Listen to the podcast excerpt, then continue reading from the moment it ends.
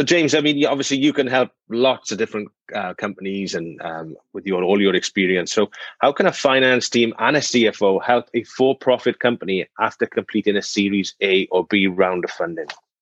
Yeah, you know that that's that's a great question. Um, um, I, I, think a lot of uh, companies are at different stages of development. So, you know, typically uh, the difference between a Series A and a Series B, Series B, um, you need to have a board of directors. Um, you know, you're you're you're more developed. You're you're scaling already.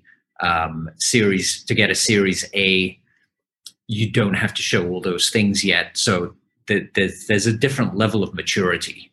Um, you know, I, I I think going into a Series A, you're very much looking at um, having that that the, due diligence down and, and having all your documents in place, um, having um, the the product market fit done, and and making sure that that there is enough runway to get to that Series B.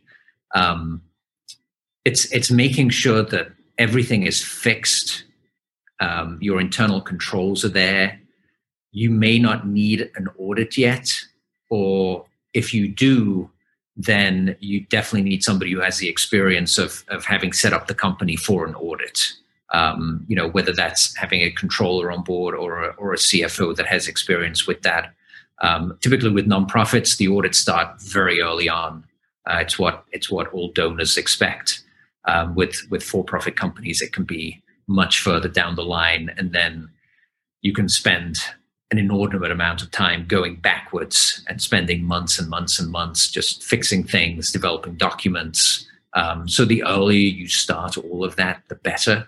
Um, and so I think starting that going into a Series A is really important um, to, to, to do because once once you get past once you start prepping for a Series B and go beyond that towards a Series C, you know you you are a whole different different animal, different maturity and different expectations from from investors.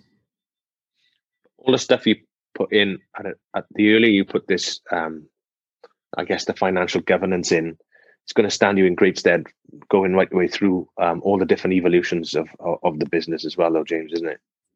Yeah, yeah, I, you know, and it's not just finance, you know, and, and the CFO is supposed to be in charge of sometimes most of the time HR and and cybersecurity and and and all of that stuff. Um, you know, when you look at HR, the amount of issues that you see with employee contracts, and is it an employee or a contractor or things like that.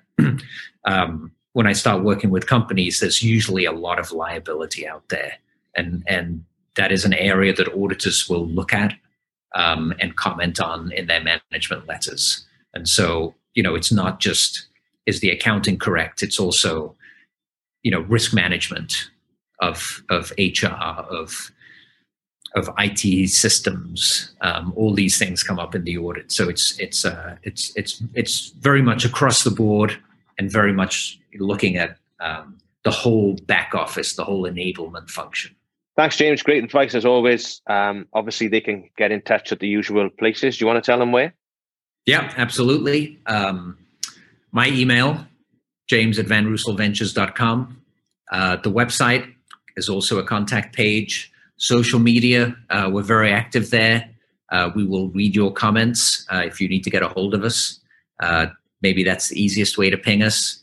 Um, but yeah, please reach out. We're always available.